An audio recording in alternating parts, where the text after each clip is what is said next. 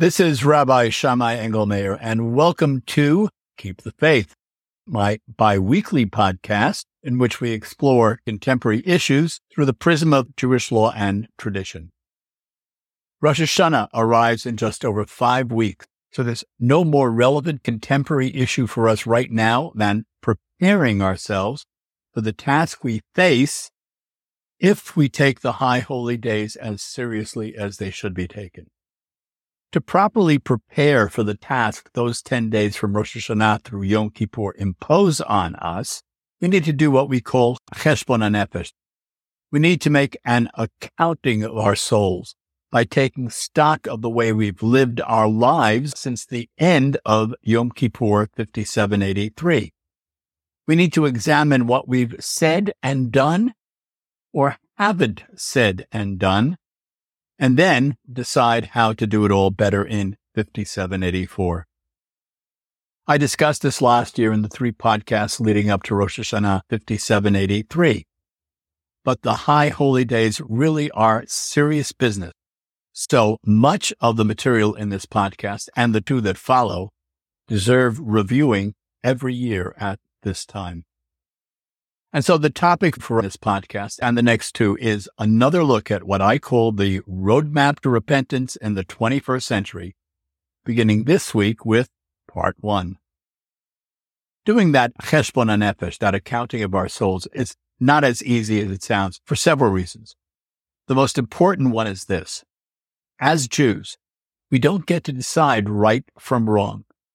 The Torah decides that for us. We're supposed to judge ourselves based on its dictates, not on what we perceive as right and wrong or what society at large considers to be proper behavior. The Torah is our official, exclusive, and only proper behavior rulebook. It contains laws about how to behave towards other people, those nearest and dearest to us, and those we may never even meet, but who need us in some way. How we must feed the hungry, clothe the naked, aid the oppressed, and treat the stranger, and what our responsibilities are to the non-human creatures who share this planet with us. And it's even about what our responsibilities are to the planet itself. These laws are about how we must be just, righteous, and honorable in everything we do, as the Torah understands being just, righteous, and honorable. All of these things are pretty relevant to us in the 21st century. Obviously, then, if we're to make a correct and honest accounting of how we live our lives, we need to know what the Torah says about all these issues and what the Torah means by what it says. That's why we need a roadmap to repentance. Fortunately, that roadmap is set out in the weekly Torah reading leading up to the High Holy Days, all of which are in the book of Deuteronomy, Sefer Devarim. They began last Shabbat, a very special reading because of its content. I'll get to that. For us to do that Cheshbon HaNefesh, that accounting for our souls, we need to understand what the Torah has to say about what we should and should not do in virtually every aspect of our lives. These successive readings apply us with that information in an easily accessible form. And as it happens pretty coincidentally, it does so at precisely the time of year when we need ready access to that information. All of it is scattered throughout the Torah, but it's in these readings that we have a compact, condensed, easily accessible version of the Torah's laws. It's not enough to read this roadmap or to hear it being read to us. We need to dig into its words to find what's really being said because, as I often point out, the laws in the Torah, including those in these readings, are chapter headings for whole bodies of law. This roadmap is at least 3,500 years old, but it's even more relevant for us today than it ever was in the past. Life today is so much more complicated than ever before. It's no longer so easy to tell the difference between what's right and what's wrong. What once may have appeared as black and white has now turned into heavy shades of gray. The most straightforward, inoffensive appearing actions or words on our part may actually be sins we have to atone for and work at so as not to repeat them. Here are two examples of what I mean. In the first example, someone asks whether we saw the latest Peanuts comic strip in our local newspaper. We respond casually and with no malice intended by saying that we're really much too busy to take time to read the comic. That's a sin, but we'd never know it if we didn't have a proper behavior rulebook to guide us. In this case, it violates the Torah's laws about bad speech because what that person heard us say was, you really have nothing better to do with your time than waste it reading the comic strips? In the second example, we're driving along the highway at 10 miles over the speed limit and weaving from one lane to another to maintain that speed. In doing so, we're violating at least two Torah laws about not wasting precious fuel and putting lives at risk. We wouldn't know that either without this roadmap. Over the remainder of this podcast, and God willing, in the next two, we'll dig beneath the words that form this roadmap to repentance, because only then can we understand what we need to atone for and to change. The first reading in the Torah's roadmap to repentance in the 21st century was last week's portion, known as Va'etchanan.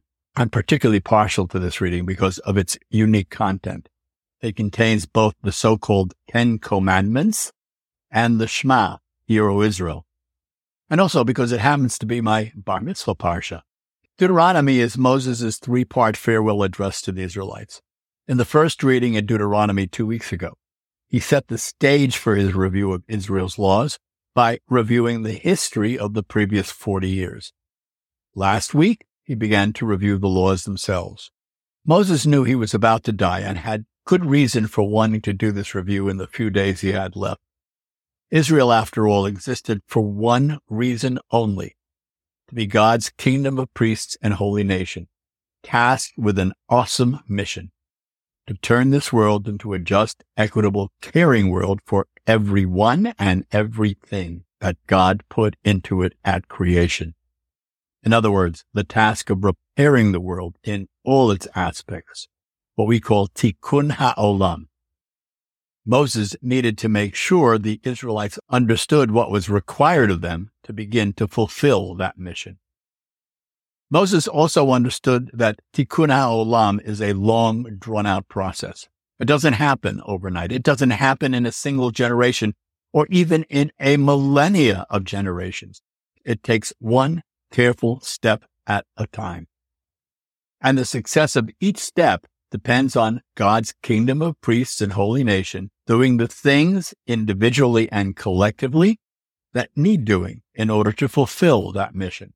So, while Moses was speaking to the Israelites who were standing before him, he was also talking to all the Israelites who came after that generation, including us. The words he spoke then are the words he speaks to us today. These are words we desperately need to hear and understand because our world today desperately needs repair, and repairing it continues to be our mission. How we've lived up to that task in the year 5783 is what we need to give serious thought to as we approach the year 5784.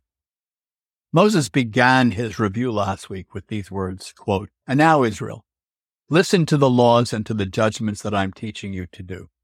You shall observe and do them because it's your wisdom and your understanding before the eyes of all the other people, and that they will hear all these laws and will say, this great nation is a wise and understanding people. And you also shall make these laws known to your children and to your children's children," unquote. Let's unpack what Moses said here. If, in our own Jewish world, we create a just, equitable, caring society by following these laws, and then extend that out to the broader world around us by example, then other people will see the benefits of living life that way and will want to emulate us. And because this is a one-step-at-a-time task, we need to pass it on through the generations that follow us until the day when the whole world acts justly and equitably, and does so in a caring manner. Moses then gets into specifics and does so by beginning at the beginning with the foundation document from which all of the Torah's laws flow. That document is known as the Sefer Habrit, the Book of the Covenant, as the Torah calls it. In essence, it's the constitution for God's kingdom of priests and holy nation. And it's found in the book of Exodus, Sefer Shemot, in chapters 21 through 23. God gave Israel that constitution 40 years earlier at Mount Sinai, and it began with a preamble, the so-called Ten Commandments, a document that last week's reading actually and correctly called the Ten Declaration, the Aseret Hadvarim. This preamble sets the tone for everything that follows. That's the purpose of a preamble, after all. And the Ten Declarations does precisely that. Before going into the specific laws in the Book of the Covenant and the rest of the Torah, therefore, Moses begins with that preamble. This is not a religious document, despite how people perceive it. There's not even one commandment in these so-called 10 Commandments, with apologies to everyone who says otherwise. The Torah refers to it as the 10 Declarations, not the 10 Commandments, because they're not commandments. The Torah later on will provide specific commandments for each of these statements. This preamble begins with 4 statements that could be seen as being religious in nature, but they're not, as I'm about to explain. These 4 are not to believe in another God, not to make any graven image, not to use God's sacred name to do evil, and keep holy the 7th day, meaning Shabbat. The text does not begin by saying, "You shall believe in God," and it doesn't begin that way for an excellent reason. A constitution is something everyone has to accept, even an atheist. Not saying we have to believe in this God, but saying only that we're not to believe in any other God is something even an atheist could accept. An atheist has no intention of believing in any God, period. But an atheist in Israel still needs to follow the laws of Israel.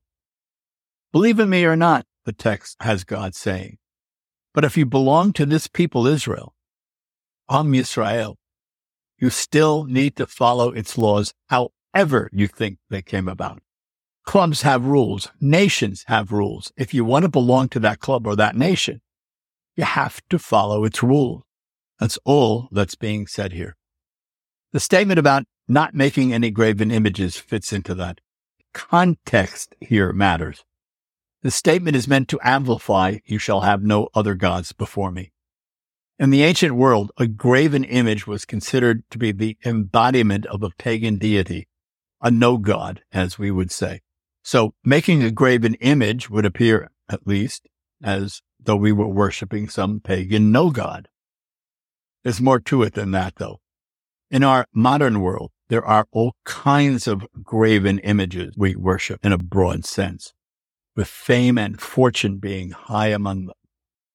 Too many of us devote ourselves to them more than we devote ourselves to our families, our friends, our communities, or our world. There also are good luck charms so many people rely on. These don't have to be 4-leaf clovers or rabbit's feet. They could be a particular jacket or blouse. Something good always happens to us when we wear it. There's a great deal of relevance for us today in this graven images statement. Don't take time away from the things that really need doing because we're so focused on our brand of graven image. Once we get past these opening statements, morality and ethics take over more directly. First, quote, "You shall not use God's sacred name to do evil," unquote. This isn't a religious commandment, even though people think it is. It's a statement, first of all, not a commandment. And it's letting us know that the laws we're going to get, the actual commandments that will follow this preamble, will prohibit us from cheating anyone or lying about anyone, and especially warning us against doing so by invoking God's sacred name. It's about not saying, "I swear to God that this car was never in an accident," when it was in an accident. In ancient times, people believed that their no-gods would zap them instantly if they invoked their names in a falsehood, such as trying to defraud someone. Using the name of a god was, and still is to many people, a good housekeeping seal of approval, or a Consumer's Reports Best Buy. This statement sets the stage for laws about how we must deal with people, about how we must not gain an unfair advantage over someone else, and how we must never shade a truth or two in our dealings with others. In preparing that accounting of our souls, we must ask ourselves what we did in the past year along those lines. As for Shabbat, this is probably the most important of the 10 declarations because of what it says. In every sense, it underpins all of the Torah's moral and ethical code. The statement begins by telling us that laws to come will prohibit us from working on Shabbat, which I can see could be seen as imposing a religious obligation, but that's not the objective here. Listen carefully to its words as Moses delivered them in last week's Torah portion. Quote, 6 days you shall labor and do all your work, and the seventh day is a Shabbat to the Lord your God. You shall not do any work, not you, nor your son, nor your daughter, nor your manservant or your maidservant, nor your ox or your she-donkey or any animal, and not the stranger who is in your gates, so that your manservant and your maidservant will rest as you do, unquote. In the original version, in the book of Exodus, in Sefer Shemot, this statement ends differently. Quote, for in 6 days the Lord did create the heavens and the earth, the seas and all that is in them, and the Lord rested on the seventh day, unquote. Keep that in mind for a moment. Whether we work on Shabbat is between us and God. But in the overly socially stratified world of 3,500 years ago, this statement regarding Shabbat put us and everyone else on notice that for at least 1 day out of every 7, we must acknowledge that no one has any absolute control over anyone else. For 1/7 of our entire lives coming every 7th day, no matter how much power we think we wield, we must acknowledge that every creature on this planet, human or otherwise, has the same rights as we do because they were born with those rights just as we were born with them. Rich or poor, enslaver or enslaved, man or woman, parent or child, human or animal, or bird in the sky, or even creepy, crawly things. Everyone and everything has an equal right to the same day of rest each week, and no one has the right to take that away from them. As I've often said, this is the ultimate statement of social equality. And it's also the ultimate environmental protection statement for 2 reasons. First, God deliberately referenced creation in the version God delivered in Exodus. The second is that later on in the Book of the Covenant, which follows the 10 declarations, God gives the land itself a Shabbat of rest, 1 year out of every 7, and God does so by attaching it to the actual Shabbat commandment that appears there. If we're looking for relevance in the modern world, this multifaceted statement about Shabbat has tons of it, as do the Shabbat laws that will flow from this preamble. It's about how we treat the people around us, the strangers among us, the people in our employ, or those we hire for specific tasks. It's about the respect we should show these people, the proper way for us to talk to them, the care we should show for their well-being. It's about the care we should show for the well-being of all the other life forms on this planet, both animate and inanimate. It's about the care we should show for the planet's well-being. And this is all just for starters. All of these things are matters of concern where Rosh Hashanah and Yom Kippur are concerned. I'll elaborate on all this when we get to the actual laws in the next 2 podcasts. As for the remaining 5 statements, they're all about behavior, honoring parents, and by extension, all those who act as parents in a way, such as our teachers, our religious leaders, our role models. Not committing cold-blooded murder. Not committing adultery. Not stealing from anyone, which also includes not misleading people or plagiarizing something of theirs. Not trying to harm anyone by committing perjury, formally or otherwise. Not even thinking about wanting what someone else has, because that in itself could lead us to do bad things. This is not a religious document. It's a document about how to behave, not how to believe. It's also a preamble to all of the laws that follow in the Book of the Covenant and the rest of the Torah. It doesn't contain a single commandment. Like the preamble to the U.S. Constitution, this preamble sets the tone for the actual commandments that will follow it. As the opening section of our roadmap to repentance for the 21st century, it also sets the tone for how we must approach our task for preparing for the High Holy Days over the next few weeks. God willing, we'll examine some of the other laws found in the upcoming readings in Deuteronomy because, taken together, they are the roadmap to repentance in the 21st century. This is Rabbi Shammai Engelmayer. I do hope you come back for my next podcast, and I'd like to hear what you have to say about this or my other podcasts. Go to www.shammai.org, www.shammai.org, and email me, please. If you don't get the Jewish Standard but want to read my columns, go to the columns page of my website. The current column deals with the assault on democracy in the state of Israel. Shabbat shalom. Stay healthy. Keep taking all COVID-19 precautions, especially now that cases are spiking upwards again, including wearing N95 masks in public, no matter who tells you otherwise. And above all, stay safe.